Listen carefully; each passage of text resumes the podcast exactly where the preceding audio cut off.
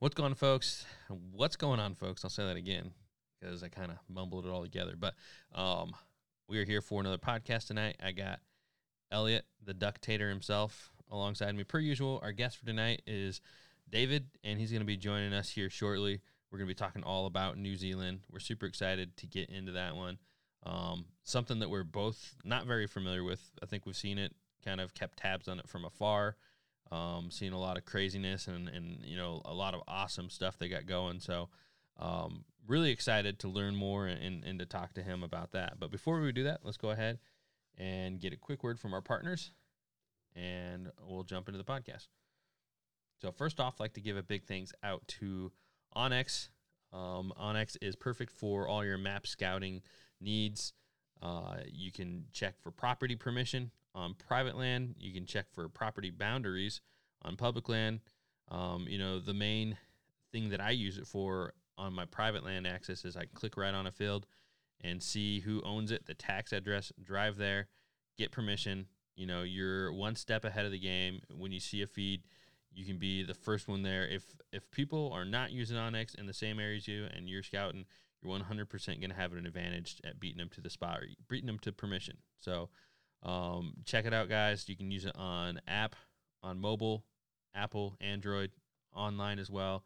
They got the web, the web, um, the web browser version of it as well. They all link together, so you can mark your pins, look up stuff on the web as well as on your phone. So check them out, onX.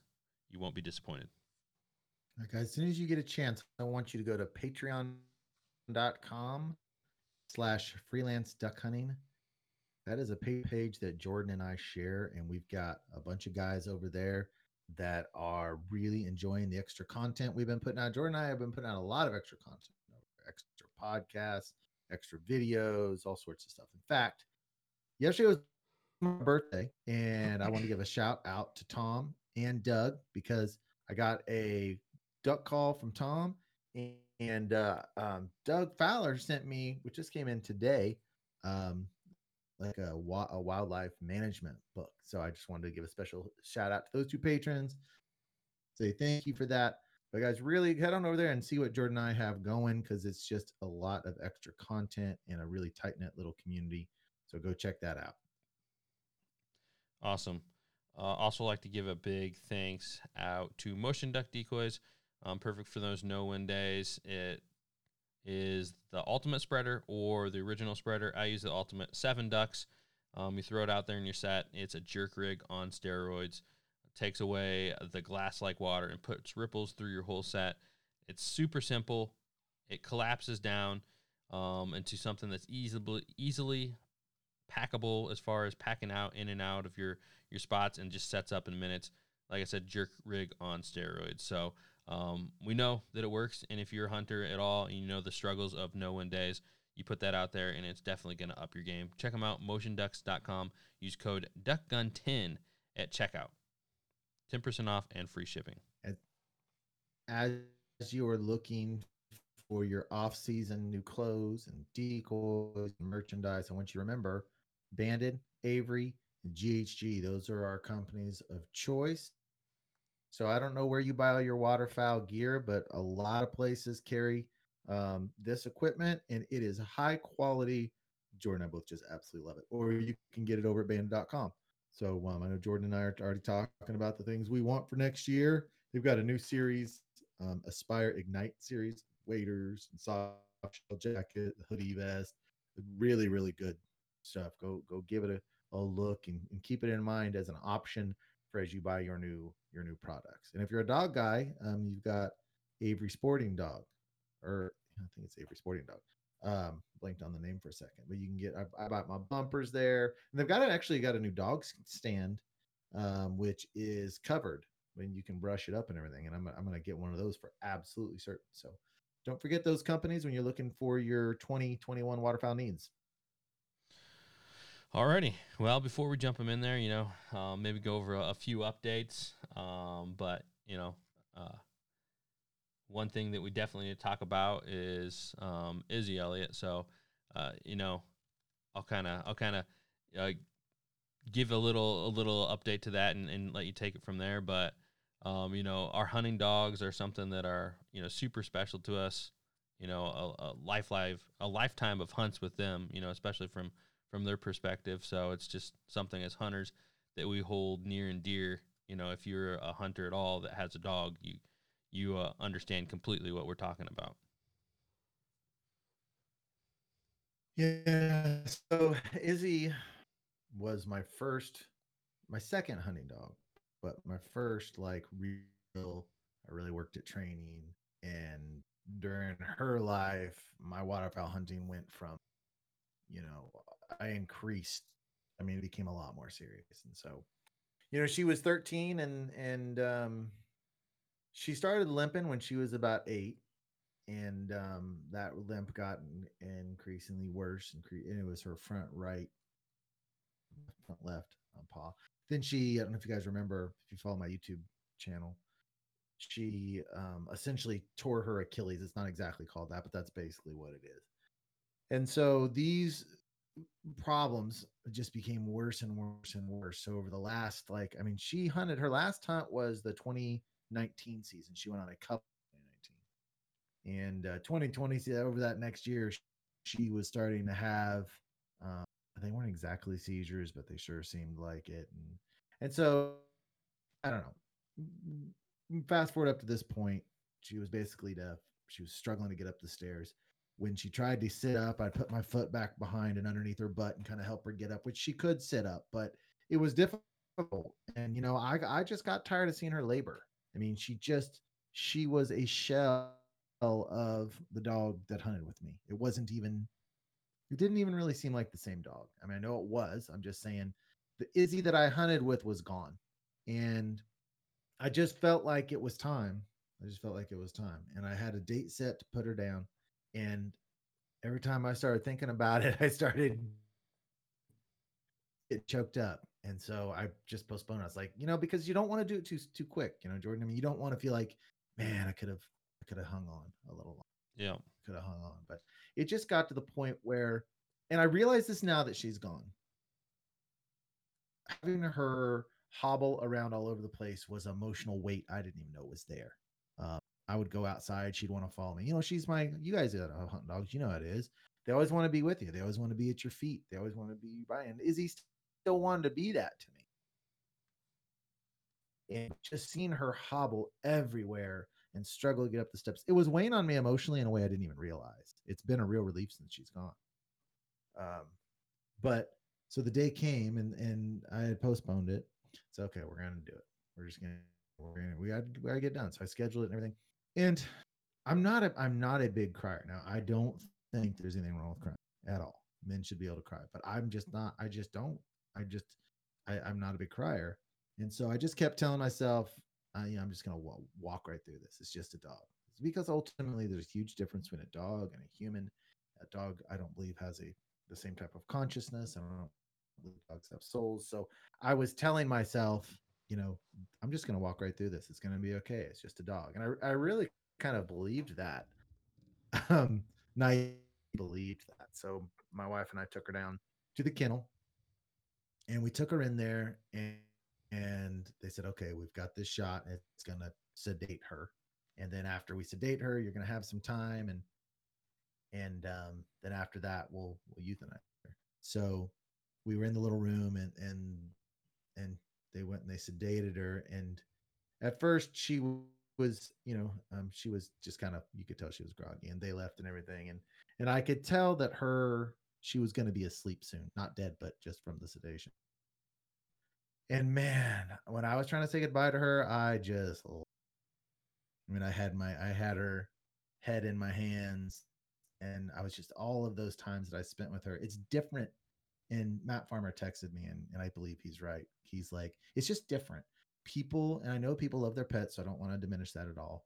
But there, I've had different pets. It's not the same as your hunting dog who goes on those adventures with you, is by your side, loves those duck hunting every bit as much as you do. You know, that is a different bond and experience than the non-hunting pets that I've had. I've had to have a cat put down that I loved and and so on. And man, when I had her uh little face in my hands and just telling her what a wonderful, wonderful, and she was a wonderful, wonderful dog. Now she does, she didn't have the genetic background that Georgie's got, and Georgie is going to be ten times as good an actual hunter as Izzy was because of her bloodline. But Izzy was an amazing pet and companion, just chill and cool and always got everything she should do. She was just a meat dog. She was just a a fantastic meat dog that got everything that you expected her to got, was always game for trying, never made a hunt difficult, was always, you know, most of the time steady. She was just an easy, easy dog to hunt with with a with a good personality. And you know, those those last second goodbyes, it just man, any idea that I was going to walk through that without, without losing it was gone. Because and that whole day just sucked. It just sucked. Um, I was wrecked for the whole day, Mm. and even into the next day. But I, I posted a little um, a picture of it of us there, and I I don't know if you saw the amount of people that I had commenting and reaching out to me was just overwhelming. It was such a comfort the amount of people that because hunters get it, you know, and but the support that I got from other people was just mind blowing. So Yeah. that was that. I guess I got through it. Yeah. No, that was Yeah, never easy telling your uh, hunting companion goodbye and you know, it's uh it's like you said, you, you don't want to do it too soon, but in the same the same way you don't want to do it too too late and Yeah. have them unneeded suffering and and all that as well. So um, definitely felt for you on those days, and like you said, it definitely definitely cool to you know so many people that were you know connected to Izzy by the the content that you put out there, and you know, and, and they're able to show their support to you as well. Kind of, you know, uh, all of us hunters, like you said, we get it. You know, Yeah. And I'm working on a video, and I'll put one out in July or August with some highlights of her. And I, I didn't take video of her actually being euthanized or anything, but I did take some video of that day. You kind of encouraged me to do that, and I'm glad you did because I'll have some type of highlight video. And I don't know, I don't know how many hours I'll put into it, but I'd like to have some form of closure because she was loved by a lot of the core FDH. I can't tell you how many people told me they cried.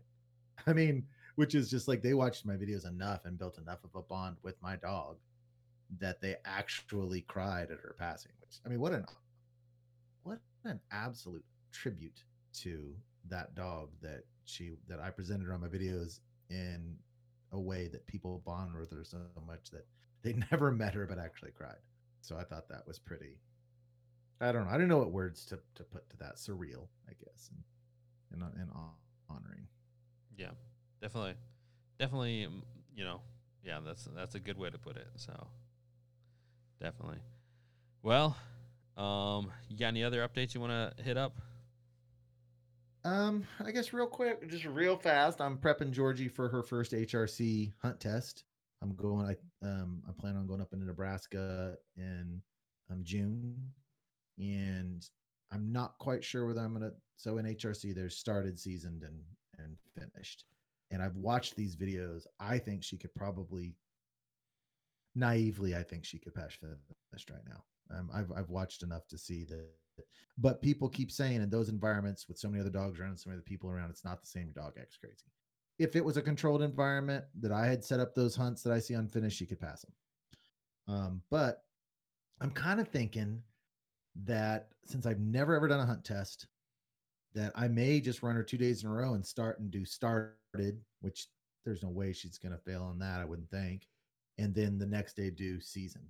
So you have to get four passes to be titled in a certain in a certain group. So I'd like to get her titled and seasoned um, at some point, and then I'd like to try her out and finished. And I don't know. I, I I think my ultimate goal would be to have her titled and finished. Um, and and I don't think I will ever try to like qualify for the grand. My guess is that you have to do enough to be qualified to get into the grand, and then a grand passes the ultimate limit or the ultimate um, four grand passes would be the ultimate in HRC because then you become. Uh, I'm just learning the terminology, so if I get this wrong, um, don't email me about or anything. But it's like a if you if you pass four grands, then you are there's a certain title for that.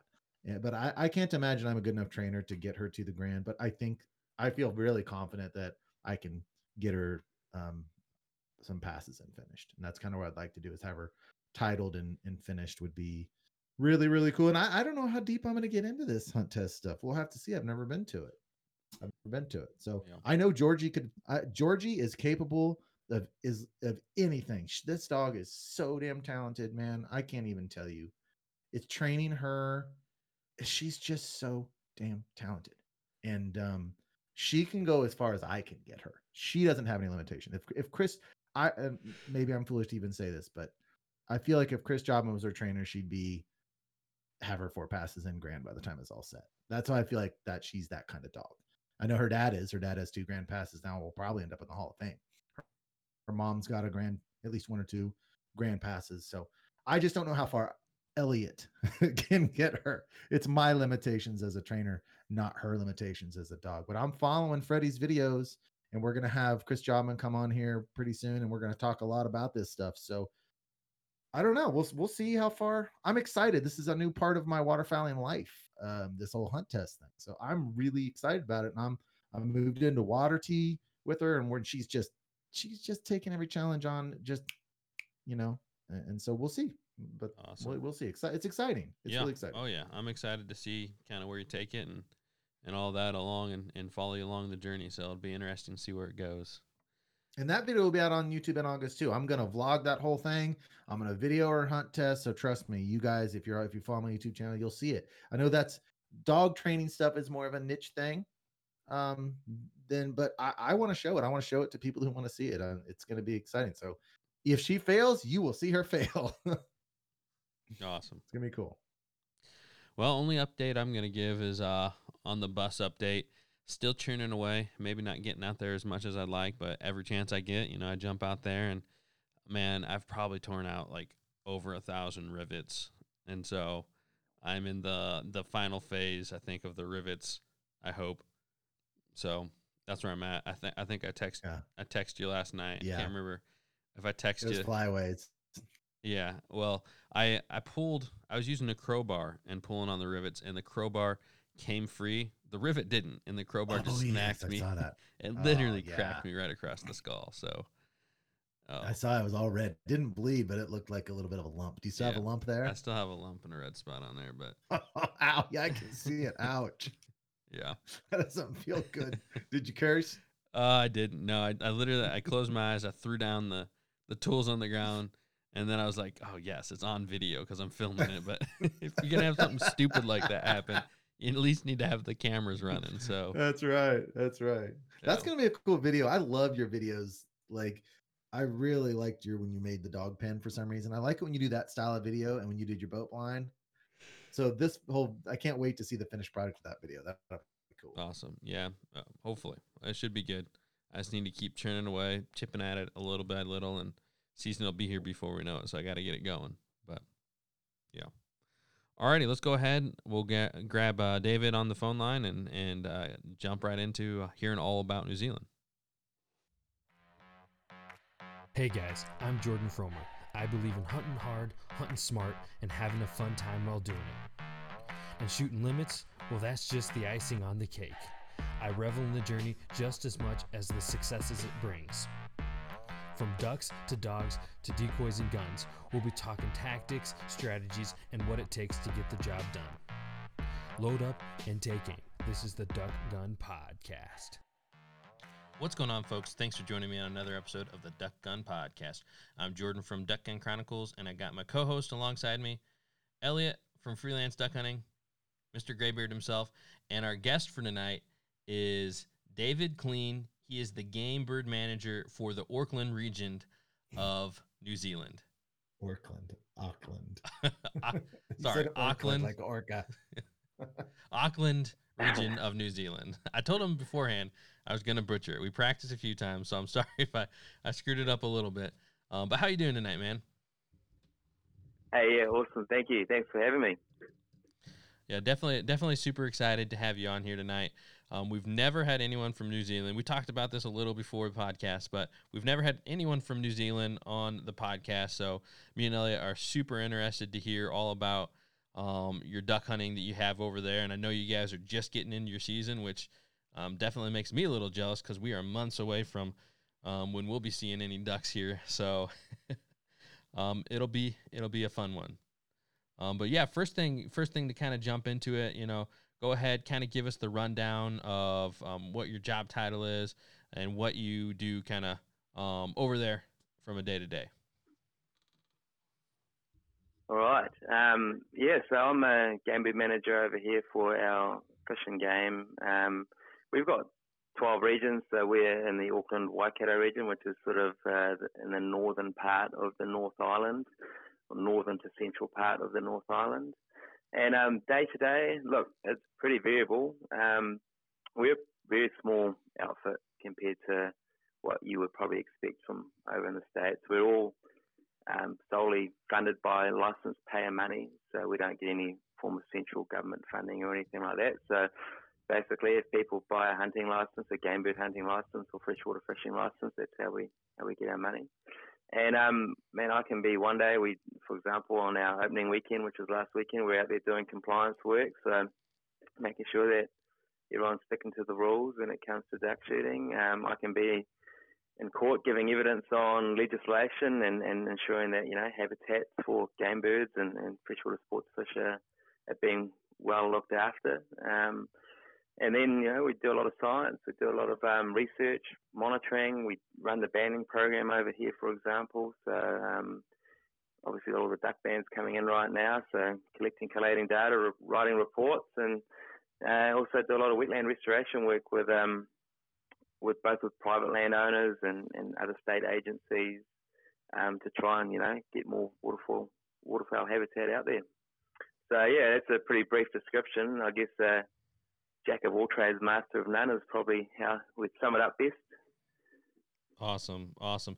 Well, David, here's how I heard of you. Um, so I don't know if you know, but Jordan and I both have YouTube channels that are fairly popular waterfowl channels, and so I get I tend to get contacted by New Zealand hunters from time to time, and so I had um, a New Zealand hunter that we I've been talking back and forth and everything, and and I knew that you guys' waterfowl season was starting up, and so I asked him. I said, "Give me the one name I want the most educated, either manager or game warden, or like who can you give me?" And you're the name he gave me. He gave me, so you must be uh, well um, thought of in the waterfowl community over there. He's the name I got. Man, those those bribes must really be paying off. yeah. Awesome. So you know, kind of to you know maybe educate us a little bit about New Zealand and um, the hunting over there. You know, it's definitely something that we hear about as far as um, people going over to New Zealand. You know, you got a lot of big game um, the waterfowl as well. Um, but you know, as far as like hunting heritage and hunting history, um, how how would you describe it as far as the country of New Zealand? Okay, this could take a while, but um, we're obviously quite a new uh, culture in regards to, I guess, when settlers came over here first, and um, the key, one of the key differences between here and let's say England, which obviously um, is where a lot of the early settlers came from, is back in the 1600s, it was basically made illegal for most common folk to hunt over there unless you're part of the aristocracy. And the people that settled here decided that that shouldn't be the way that New Zealand is managed. And um, so it's very much set up in an egalitarian system where everyone has the right to hunt and fish and provide food for their families through that methodology. So that led to some pretty interesting laws. So, for example, in New Zealand, it is illegal to sell hunting and fishing rights. So, um, obviously, game is managed and, and freshwater sports fishing managed in the interest of the recreational hunters, but you also can't derive a profit. Um, and I think that's slightly different to what you have over there, where obviously you can't sell the game directly after you've harvested it, but I believe you can obviously lease land, for example, for hunting purposes. Well, over here, that, that would be illegal.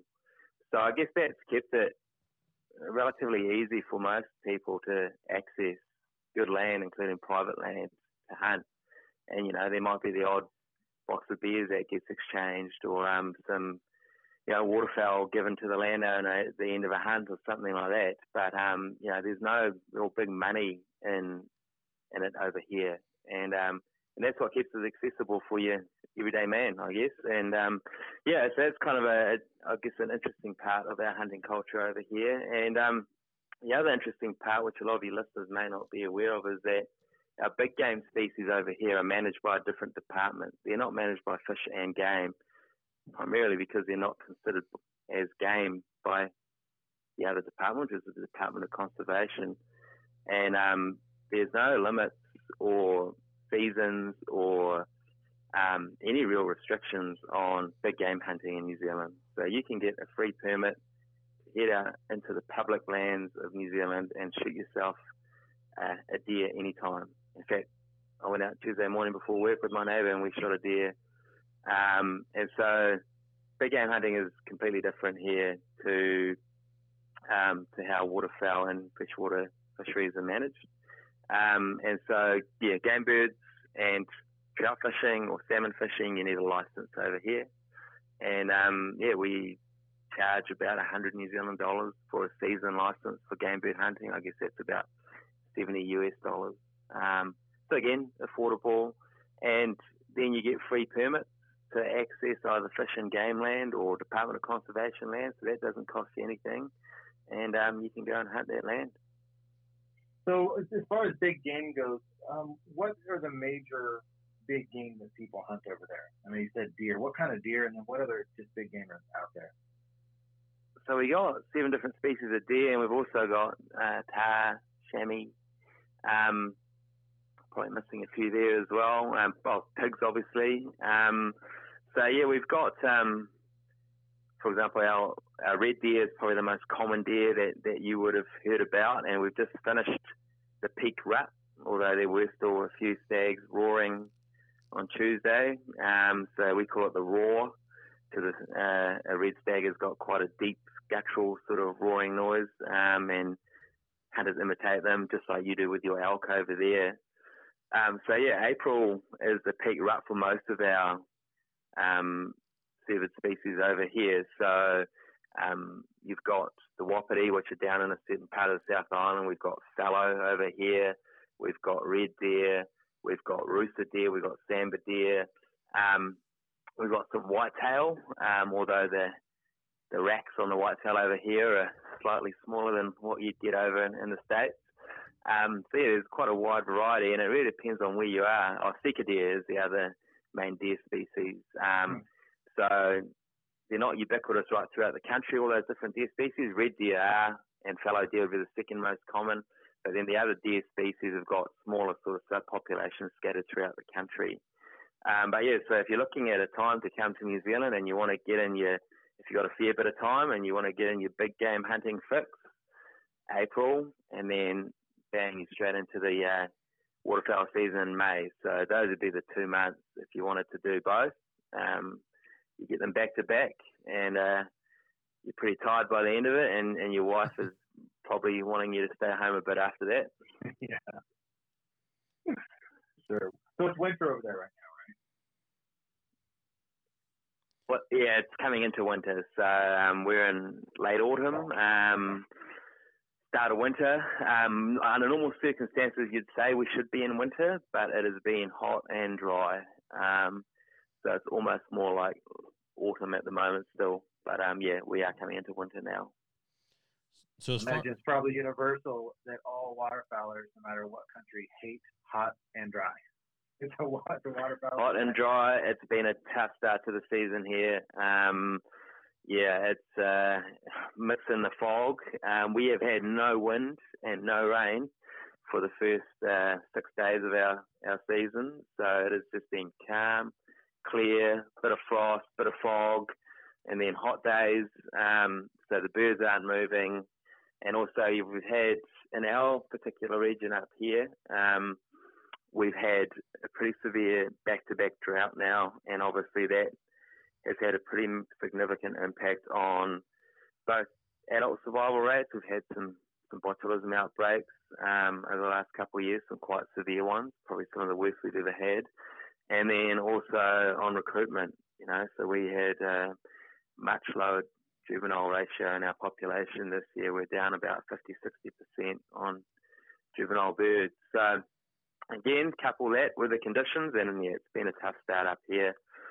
But then uh, the juxtaposition of that is, for example, down the bottom of the South Island. So we talked about it previously. We've got a long country, and uh, from north to south, and up north we tend to have almost a subtropical climate, and down south, well, you wouldn't call it sub-Antarctic, but it, it gets a lot colder and a lot wetter down there, and you know the average rainfall is, is much greater on the west coast of the South Island than it is up here, and they had a great breeding year, and so they've got, according to the locals down there, more ducks than ever, and and we're doing a bit tough up here at the moment, um, and that all sort of relates back to the type of duck, um, I guess, the way our ducks uh, live over here. We don't have a flyway like you do in the states. Um, there's no real large scale movements apart from one of our bird species, the shoveler.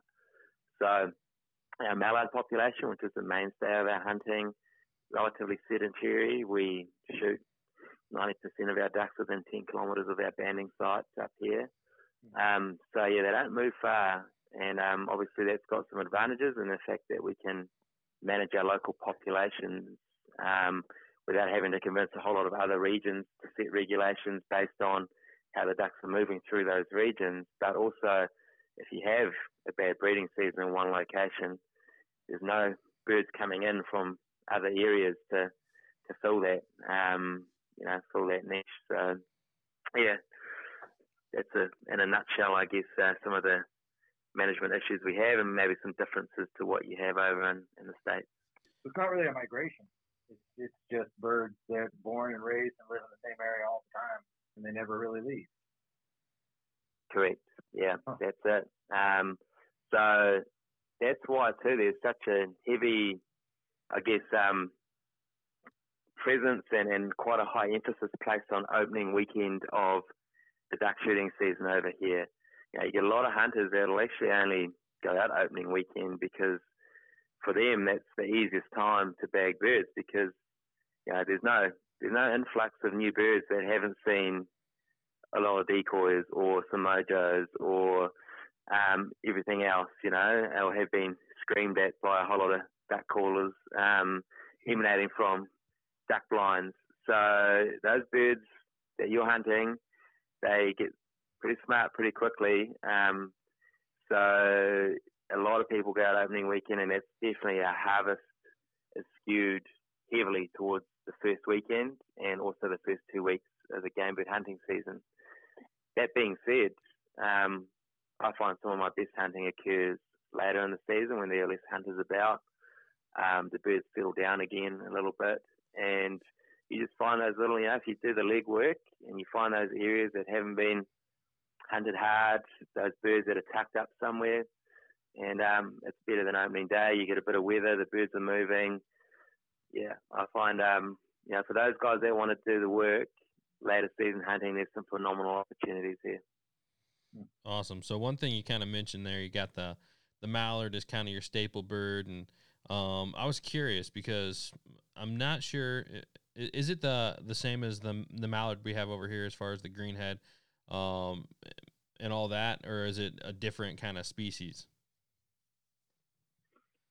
Okay, so we um imported ducks back in the around uh, 19, well, there's some early importations, but the main ones happened around the 1910 to 1930, and there was a mix of um, of mallards that came from both the UK and from the States. So one man, Sir Cecil Whitney, um, from the old CAC Ammunitions Company, brought a whole lot of birds over, and then there was releases all over the place. So yeah, the, the we and up to about well estimated 30,000 birds were released by the then Acclimatisation Society. So back in those days, we didn't have Fish and Game and the Department of Conservation. We just had the Acclimatisation Society.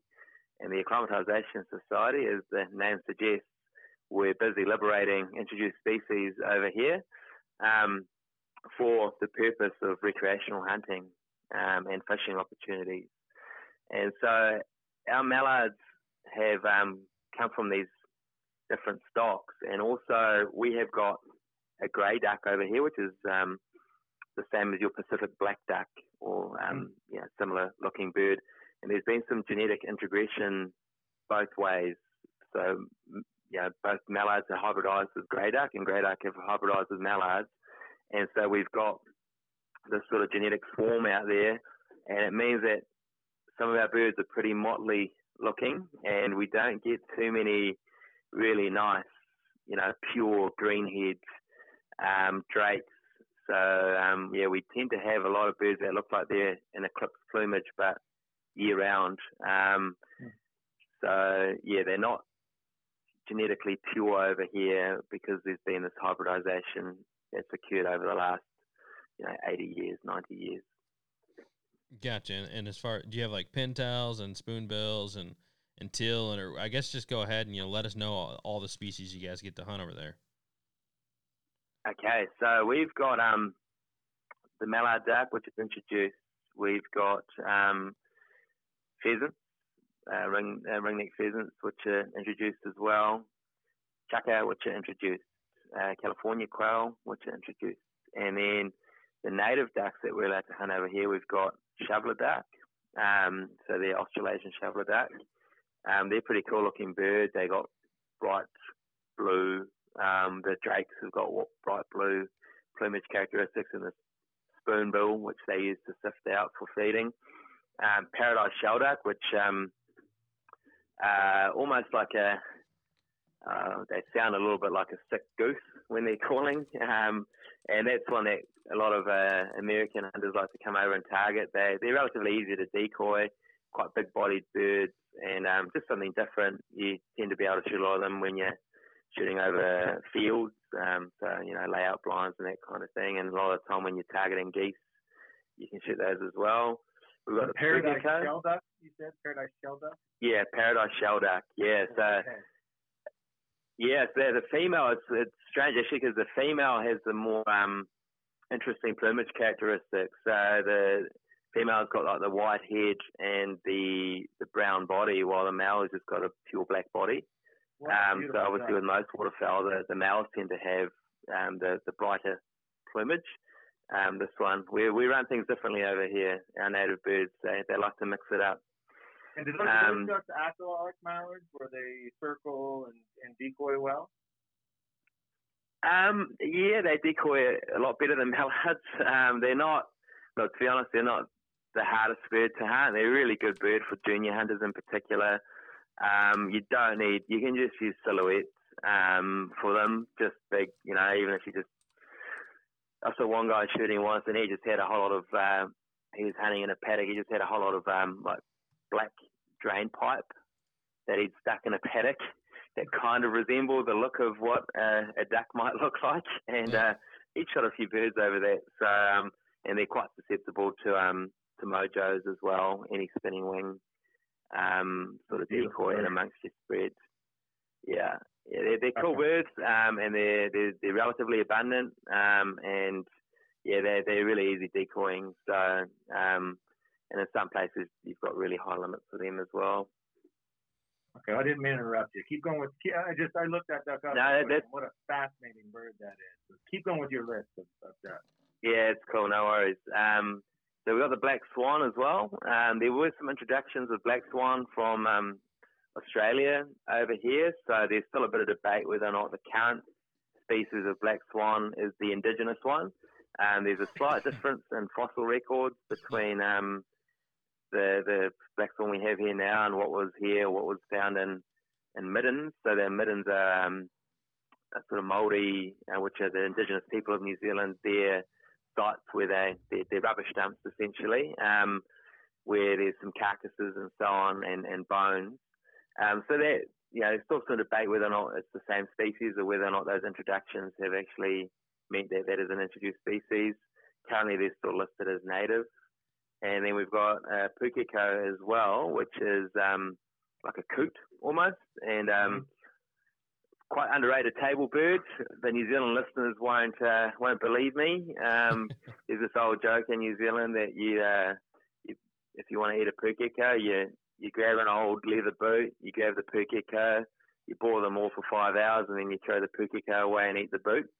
Um, I don't know if you've heard a similar thing over there, yeah, but um, yeah. the, the goat breasts are actually um, really good eating. Um, yeah, the leg meat's full of sinew, but um, the breast meat is delicious. Not quite as uh, dark and gamey as um, as some of the other birds. So yeah, that's about that's about the extent of the, the birds we have here um, to hunt. And then obviously we've got peafowl and and turkeys as well. They're not considered um, so peacocks and, and turkeys. They're not considered as game birds. And I think, as I mentioned to you earlier, um, a lot of people actually like to get rid of uh, turkeys off their properties. Um, and so, yeah, it's, it's quite a different concept over here hunting turkeys to what it is in uh, in the states. No natural predators. Um, you know, some of the farms I hunt would have over a thousand turkeys, and they tend to be mobbed up in lots of thirty or forty. Um, and you know, so we can go out there and basically harvest as many as, as we want when we want. And um, you know, again, underrated table bird. A lot of people over here wouldn't even eat them, um, and I love them. You know, I do all sorts of stuff with turkey. Um, know, smoke the breasts up, and yeah, as you guys know, over there they are actually quite a um, a good table bird. So, um, and then the last one, which is no longer a game bird, is the Canada goose. And um, if you like goose hunting, New Zealand is your mecca because you can do it year round here. Um, there are no limits, no restrictions on take. Um, so, you know, if you have a good day on the geese, um, you know, group of four or five of you, if you're in the right place, you could probably, you know, take down a couple hundred geese in a day. Um, and again, they're problematic for some landowners. So Fish and Game did have the management of them up until 2011, and there's some lobbying from the agricultural sector in particular who wanted them removed as a game bird and put onto Schedule 5 of the Wildlife Act, which is Schedule 1 birds are game birds, Schedule 5 birds are no, basically birds that aren't controlled. Um, and that was successful. But since then, essentially, there has been no management of those birds. So previously, Fish and Game organised shoots or culls in order to try and control numbers and so on. And in our region, the, we still count them annually as part of our waterfowl census. And in our region, since 2011, the numbers have more than quadrupled. Um, so, in my opinion, it was a bit of an own goal to take those off the game bird schedule and put them on a schedule where basically no one was doing any active management because you know they're a highly adaptable, intelligent species, and um, they have no natural predators, just like turkeys over here. So if you don't manage them, the numbers are going to grow and, and grow exponentially, essentially. So look, if you end up coming to these shores, um, or any of your listeners come to these shores, um, great opportunities to hunt geese over here. I'm really I'm really curious about the hunting culture over there. So over here in the U.S., I mean, like Jordan and myself, we pretty much, you know, we do, we do a little bit of turkey hunting, but we're pretty much all waterfowl. And uh, and then in the waterfowl community, you've got some guys that are just hardcore duck hunters, and I'm I'm kind of in that category. Then you have some guys that are hardcore goose hunters. As far as the hunting culture over there, um, do you have how many people waterfowl hunt? Are people fanatic? Are there some people that are just fanatic about it, like here in the U.S. and with the with the Canada? Like if you opened up here Canada Goose all year round, you'd have people that hunted 200 days a year. I mean, because they're just so it becomes part of their life, part of their identity. So is that same culture over there in New Zealand where some guys are just they live live for chasing waterfowl? Yeah, look, I guess it's all proportionate to population and scale to some extent. I mean, you know, we're a country of five million people, um, so I'm sure we still, you know, that what I call the the five percenters, maybe, um, maybe it's less than that. The one percenters that are just mad keen waterfowl hunters. Um, they just, like you say, live for it. Um, we definitely have those people here. I deal with them all the time. They're passionate. You know, they're keen. We have some really good conversations and debates about waterfowl management and so on. Um, we definitely have them here, but I guess we just have less of them based on our population. Um, I'd say, look, if I had to, you know, give a, stereotype, I guess, or a generalisation, I, I would say that most New Zealand hunters would be more generalists. That we've got so much opportunity here between, you know, big game hunting to, you know, waterfowl hunting to all the other hunting of um of the likes of you know your, your rabbits and hares again, no seasons on anything, um, any small game.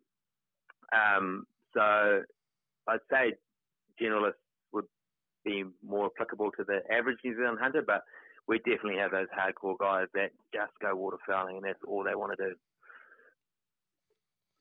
Awesome. Just to kind of put that in perspective, as far as like the population thing, uh, I just did a quick Google search and and uh, you know you said five million people. I'm like, what what is the population of Indiana, the state I live in?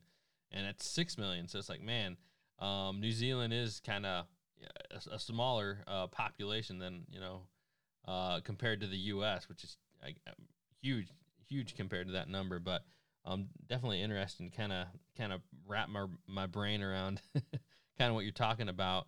And as far as the size in New New Zealand, um, we talked about that a little bit before the podcast, but you know I think that's an interesting fact as well. And I actually, while you were telling us what the size was, I took um, I googled that as well, and and uh, you know if you guys are listening to this, grab your phone, do a quick search, do overlay of New Zealand over the U.S. It's pretty interesting to to kind of see um, that. Give, it gives you a good kind of perspective um, as far as you know, most of our listeners over here in the U.S. Um, but yeah, you'll probably do a better job of describing it than me. But what is the the size of New New Zealand over there? Shit, now you're asking questions. Um, I'm not exactly sure on exactly how big we are. You might you might have to cut that. um, it looks like New Zealand. Yeah, I don't actually know the, the, the exactly the square kilometers, especially square miles. I always uh, trying to uh, find out what the what the conversion rate is um, yeah. So the map that I just pulled up, essentially, if you were to start New Zealand kind of right at the tip of Florida, it would almost go up to New York. So it's essentially the same length and almost width as our East Coast is, really. Yeah. Yeah. So yeah, that's right. So I mean, we, five million people, nothing for that. I mean, that's low population density. Yeah, that'd be awesome. Yeah, that's right. And we've obviously got a lot of our population constrained to um, our big cities, our big urban areas as well. Mm-hmm. So once you get out into the rural network, again, it's uh, you know very low population density, and especially in the South Island. Um, so yeah, about 270,000 square k's, and I don't know what that is in square miles. I'm sorry. Um, that's, no problem. is the area of New Zealand. Gotcha. Yeah. When you go out waterfowl hunting in public areas, um, do you pretty much always have areas to yourself, or are there some places where a lot of people get packed in, where you'll see other hunters you don't know out around you, or is it open? Look, in our in our region, we we sell the most licenses out of any region. We sell about seven thousand a year, and um, there are, you know, especially on opening weekend, which um, you know, like I say, the busiest time pretty much 95% hunters out there on the opening weekend because you've got a lot of naive juvenile birds around which are susceptible to being harvested. Um, there is competition for places, and um, you know there are. You will go out to to lakes or wetlands, and there's a rule in New Zealand on public lands that, um, and this is enshrined in the Wildlife Act, which was written in 1953, which probably needs to be updated. That essentially on public land you can tag a spot when you buy your license, you get a claim tag, and you can claim a spot on public land, providing it's not within 90 metres of another position. So it does mean that in some areas that are sought after, you do have hunters packed in quite closely to one another. But then after the opening weekend, um, you can find a spot anywhere on public land, and the rule is that basically after an hour of the start of of hunting, um, and we've got pretty liberal start and finish times here. Um, there's none of this um, half an hour after sunrise and half an hour before sunset finishing. They're just fixed times in pretty much all of the regions. And you can start relatively early and finish relatively late um, compared to what you can in the States. But an hour after the legal start of hunting, um, you can go and find any spot on public land and park up there. Um, any other, so we call them mai mais over here, which is basically a, a, duck blind, but some of them are quite elaborate. You know, they have, uh, especially the ones on private land. You know, you'll have almost what would be akin to a little hut with a cooker and a stove and, and beds potentially in it, and a shooting platform out the front. Um, I guess we like to hunt in comfort over here, and uh, so we've got these shooting blinds called mai mais, and if you find a mai mai that isn't occupied, then it becomes yours for the day. So even if a hunter were to come along who actually built that hunting stand and he had his tag on it, um, if you were there legitimately within the prescribed times, he would have to go and find another spot to hunt. So that's how it works. And there's plenty of opportunity after opening weekend to find a spot pretty much anywhere on public land to hunt in, in this country. Is most of the, the waterfowl hunting done out of those little huts? A lot of it is, especially for the guys that, you know, not the five percenters that are super keen. Um, you know, I'd, I'd, say I'd probably do about 50 50 personally. And, you know, again, if you go to find, um, if you're trying to find birds rather than waiting for the birds to come to you, um, you know, wherever you find the birds, that's where you set up, obviously. So you don't necessarily have a nice, comfy duck blind to sit in. Um, so it really depends. I look, a lot of hunters in New Zealand would only hunt from mai mais. I think that would be a fair comment. Awesome. So, um, as far as the the uh, well, we already said that. So, um, as far as public perception goes in New Zealand, you know, in, in the U.S., I mean, we have some amount of anti-hunters and people who wouldn't want us to be able to um, keep doing what we're doing. You know, um, how does that compare to New Zealand? Is is there any political pressure to have duck hunting or hunting in general shut down? Are there groups that lobby against it, or is it just kind of widely accepted as part of life? Yeah, I guess we're lucky to some degree because it is relatively well enshrined in our culture um, over here. Um, having said that, there are definitely pressures, and you know we're definitely cognizant of you know needing to ensure that we as sportsmen represent ourselves in a good light over here. And um, you know, certainly if you look at our, our neighbours across the ditch in, in Australia, um, they have had certain states over there have essentially banned waterfowl hunting. Um, so, and the same pressures exist here. I guess um, one thing, you know, we, the other thing for us is that because we mainly manage introduced species, again, um, that leaves us in an interesting sort of predicament at times because obviously for some people they don't value introduced species at all um, and would rather have them gone off the landscape. You know, if they could click their fingers and make the mallard duck disappear, there's a lot of people out there that would probably like that to happen. Um, whilst obviously for us hunters and, and fishermen, we really value those introduced species. So there's that interesting dynamic to consider as well, just from a conservation perspective, not necessarily from an animal rights perspective. Or um, yeah, so um, having said that, you know, the other thing is, I think we're we we're quite fortunate as well as that we play a really strong environmental advocacy role for fish and game over here, and um, so we spend a lot of time preserving wetlands, ensuring that water quality standards are improved within our, our lakes and rivers. And I think some people may begrudgingly appreciate um, the work that we do um, in that realm. And quite simply, if we didn't have trout and ducks over here and hunters and anglers that were buying licenses, we couldn't do that work. Uh, and we're one of the only non-government organisations that actually apart from you know some some other you know there's Forest and Bird and, and a few others that that would do some of that conservation work, but I think it's fair to say that we would be the main non-government organisation that really gets in there. I mean, we're responsible for getting most of the water conservation orders, um, preserving some of our unique unique places in the country um, across the line.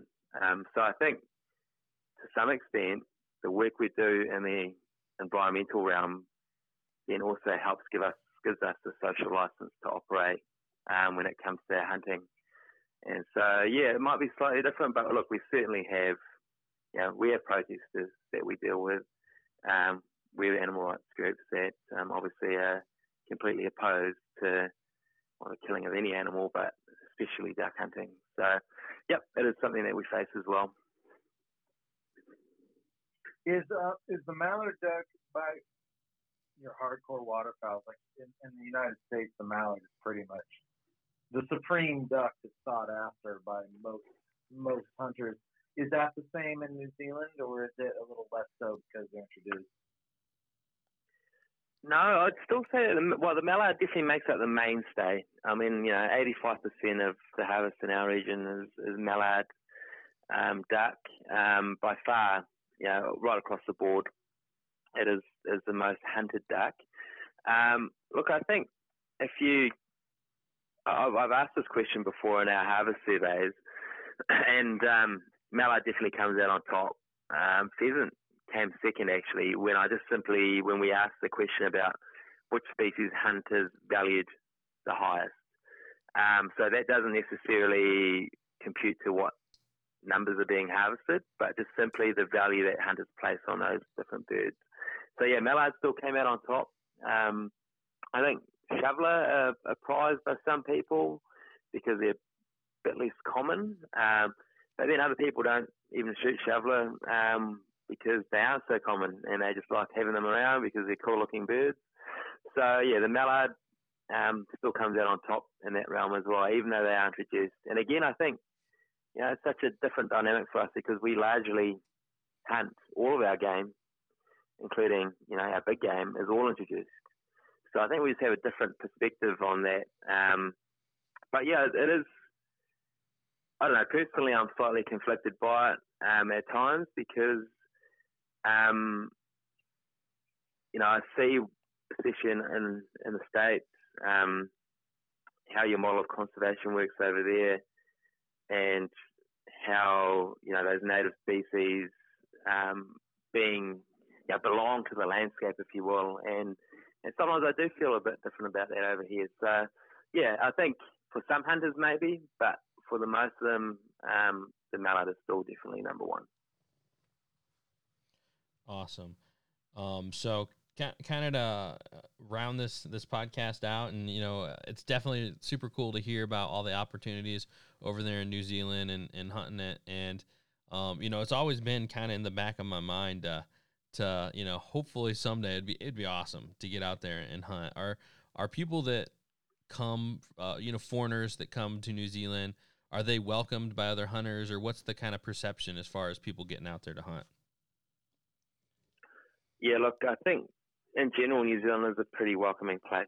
You know, um, we a large portion of our GDP relies on tourism, and I think you'll find that if, if once the dust settles on COVID and we actually allow people to come back into our country, um, you know, if people are keen to come over here, I'd just say jump on social media, go onto some of the New Zealand waterfowl pages, introduce yourself. Um, you know, say that you're keen to come over and experience what we experience over here. And I think you'd be taken up pretty readily by people. You know, I don't think it'd necessarily be an expensive exercise. Um, and I think people, you know, I take out people quite regularly for honours that over on these shores. We had some guys over from the US um, a few years ago um, from California Waterfowl Association. Bit of a program running with them. They come over and we we take them down to the duck hut and show them our way of hunting. And so I think you'd find some pretty good uptake. Um, and also, if you wanted to do a DIY hunt over here, again, if you just got hold of the Fish and Game area where you wanted to hunt, um, get hold of someone like myself, staff member there, pretty forthcoming with information explaining where you can and can't go, um, your permit requirements and all of that. And it's uh, know, there's actually no differentiation between, on the game bird side of things, between, um, you know foreigners or, or New Zealanders or Kiwis as we call ourselves. Um, so there's ample opportunity here. Awesome, awesome. Well, David, we, we really appreciate you coming on. Um, awesome podcast tonight, learning all about uh, New Zealand. So um, that's all. That's all I got. Any closing words from you, Elliot? Are we we're not gonna do the lightning round? I'm, I'm curious on the lightning round question. we got we got to we got to pull out the lightning. All right, you're right. You're right. We'll close it off with the lightning round. Definitely a good save there. Uh, so lightning that lightning round, quick questions with quick answers helps us to get to know you a little bit more as a hunter. So, what gun do you shoot? I'm using a Beretta Xtrema at the moment. And what what ammo do you run? I'm using B&P. Uh, they're actually a European load, so I'm using the Italian one, which is uh, I'm using the three inch twos, one and a six um, ounce loads. Um, they're slightly different size to the American rounds, so they'd be more like an American three and a half. okay. And, and what, what is the metal that what is the metal that, that you run through that? Steel. Steel or lead? Yeah. Okay. You guys have to shoot steel Yeah. over there? So yeah, over water, um, within Yeah. 200 meters of a waterway, you use steel. Um, if you're hunting maize stubble or something like that, and you're not near a waterway, you can still shoot lead over there. And obviously, you got you know your tungsten bismuth or other non-toxic shock, uh, non-toxic shot varieties that you can use um, as a substitute for steel. Awesome. And, and was that a 12 gauge you're shooting as well? Yeah, 12 gauge. yeah. Awesome. And then what shot size do you use for geese? Or you just run number twos for everything? Um, no, I've got a few uh, BBs and a few three and a half inch lows there in case uh, we get a few flying past the the my mine. So um, yeah, I do uh, have a few different different options depending on where the birds are flying from and how high they're coming past. So yeah, Awesome. And then uh, what is your favorite habitat to hunt?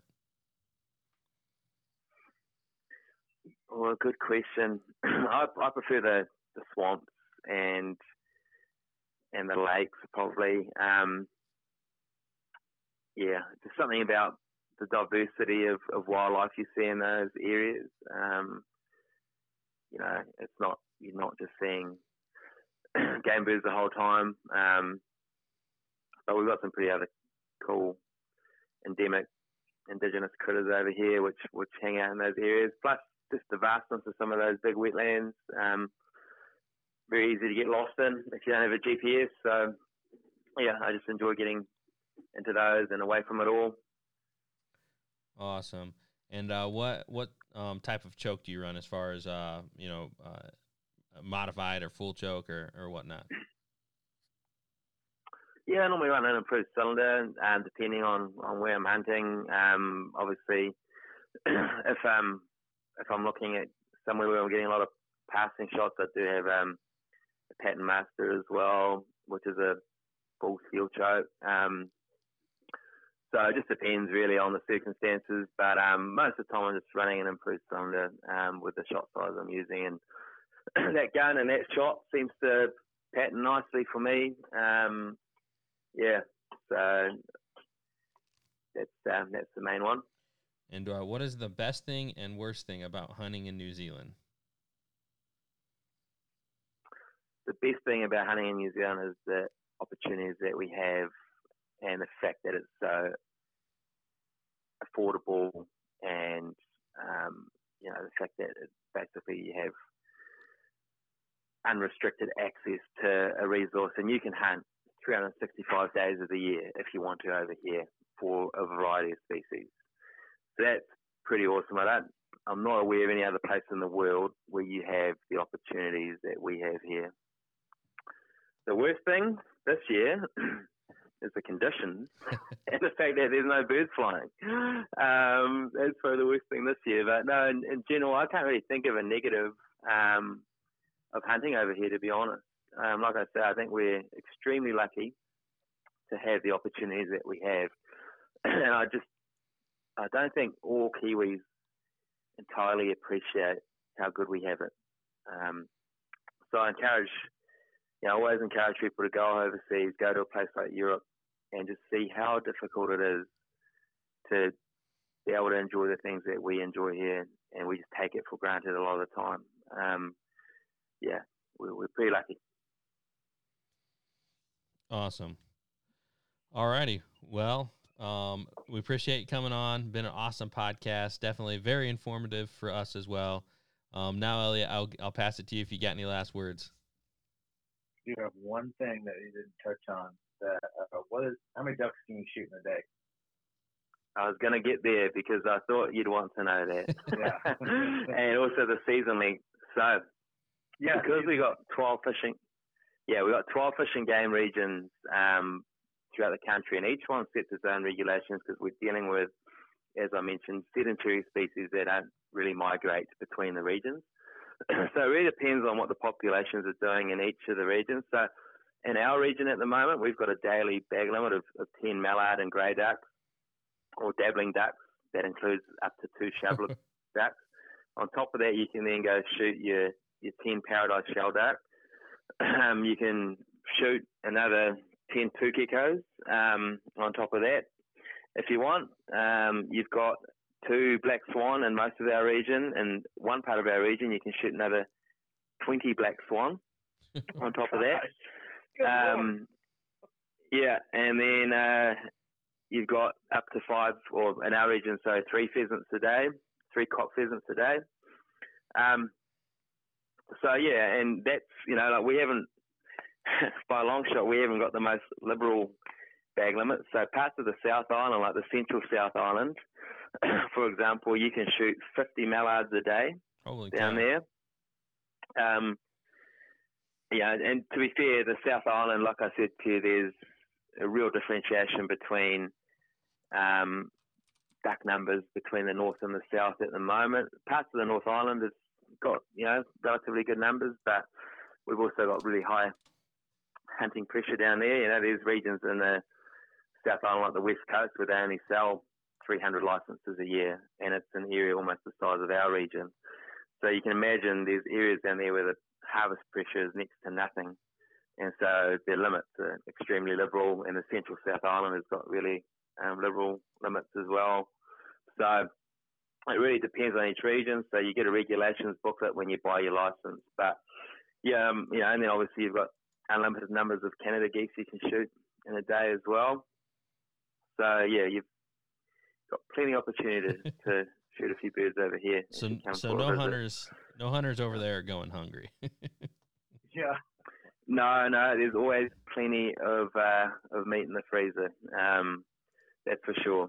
And um, the season length also varies. So our dabbling duck season length can go in our region this year because the numbers are low. it is one a one month season for dabbling ducks. The paradise shelduck go on after that. They use different habitat and and their you know their numbers are looking quite good at the moment. So that's a two month season. Other parts of the country will have a, a three month dabbling duck season. Um, so the Central South Island, where you got a, a 50 bird daily limit, they also have a three month season um, this year. So it's, it's variable, and it all depends on what the, the bird numbers are doing in each of those regions. awesome. Definitely uh you know that, that definitely puts a lot of things in perspective when you're talking about the opportunity. Um I, I figured they'd be higher, but I didn't figure the the limits and all that would be as high as that. That's pretty. That's honestly pretty insane. It's pretty uh uh pretty awesome. You know, especially getting out there for the hunters there and some big bag numbers for sure. Yeah, and so we do also have, I should mention, in, in some regions we have actual, you know, where the numbers are high and the, the, the birds are causing some distraction on agricultural crops and so on. We actually have special management hunts which occur in summer. Excuse me. So, um, so those special management hunts can occur often around February, um, between February and start of March. Um, so again, there's another opportunity for hunters if you if you're coming for our summer, which is obviously when our saltwater fishing. So that's the other thing we've got. You know, we've got great. I mean, world class trout fishing, which some of their Fish and Game managers, but also awesome saltwater fishing on the big game side of it. So if you're coming in summer and you want to combine a family holiday with um, with maybe being able to shoot a few birds, then there are those special management hunts. So again, you just have to get hold of the local fish and game um, region where you're, where you're staying and, and see what they've got on offer. Awesome. I'll definitely be doing some some internet research and, and figuring out, you know, the, the best way to figure all that out and, you know, hopefully it's added to my bucket list. It's gonna become a joke Sure. how many things I add to my bucket list, but Yeah. Yeah. but Yeah, well, look, you guys are welcome to anytime over here, and uh, maybe next time um, we can do a podcast. We can be uh, sitting in a duck blind somewhere in uh, the central South Island, trying to get our 50 birds for the day. Oh man, that that- would be a dream come true. that would be awesome.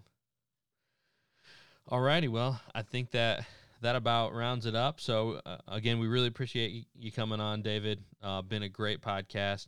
Um, anything else you'd like to add, Elliot?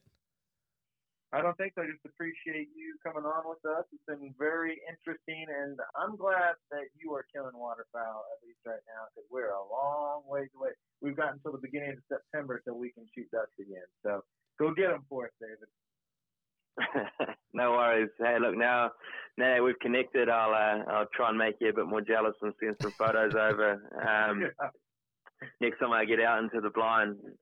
Um, you know, I've only actually been out one morning so far this season, so I need to up my game. Um, this uh, this work life needs to slow down a bit, and uh, I'll try and get out there and scare a few. Hopefully tomorrow, actually. So yeah, we'll catch up again sometime. And um, yeah, like I say, if you guys can make it over here, um, you're more than welcome, and I'm sure you'll find a bunch of accommodating Kiwis that would love to um, show you what what opportunities we've got here. Awesome. Alrighty, folks. I'm Jordan from Duck Ducking Chronicles, Elliot from Freelance Duck Hunting, and Dave from New Zealand. And we'll see you guys on the next one.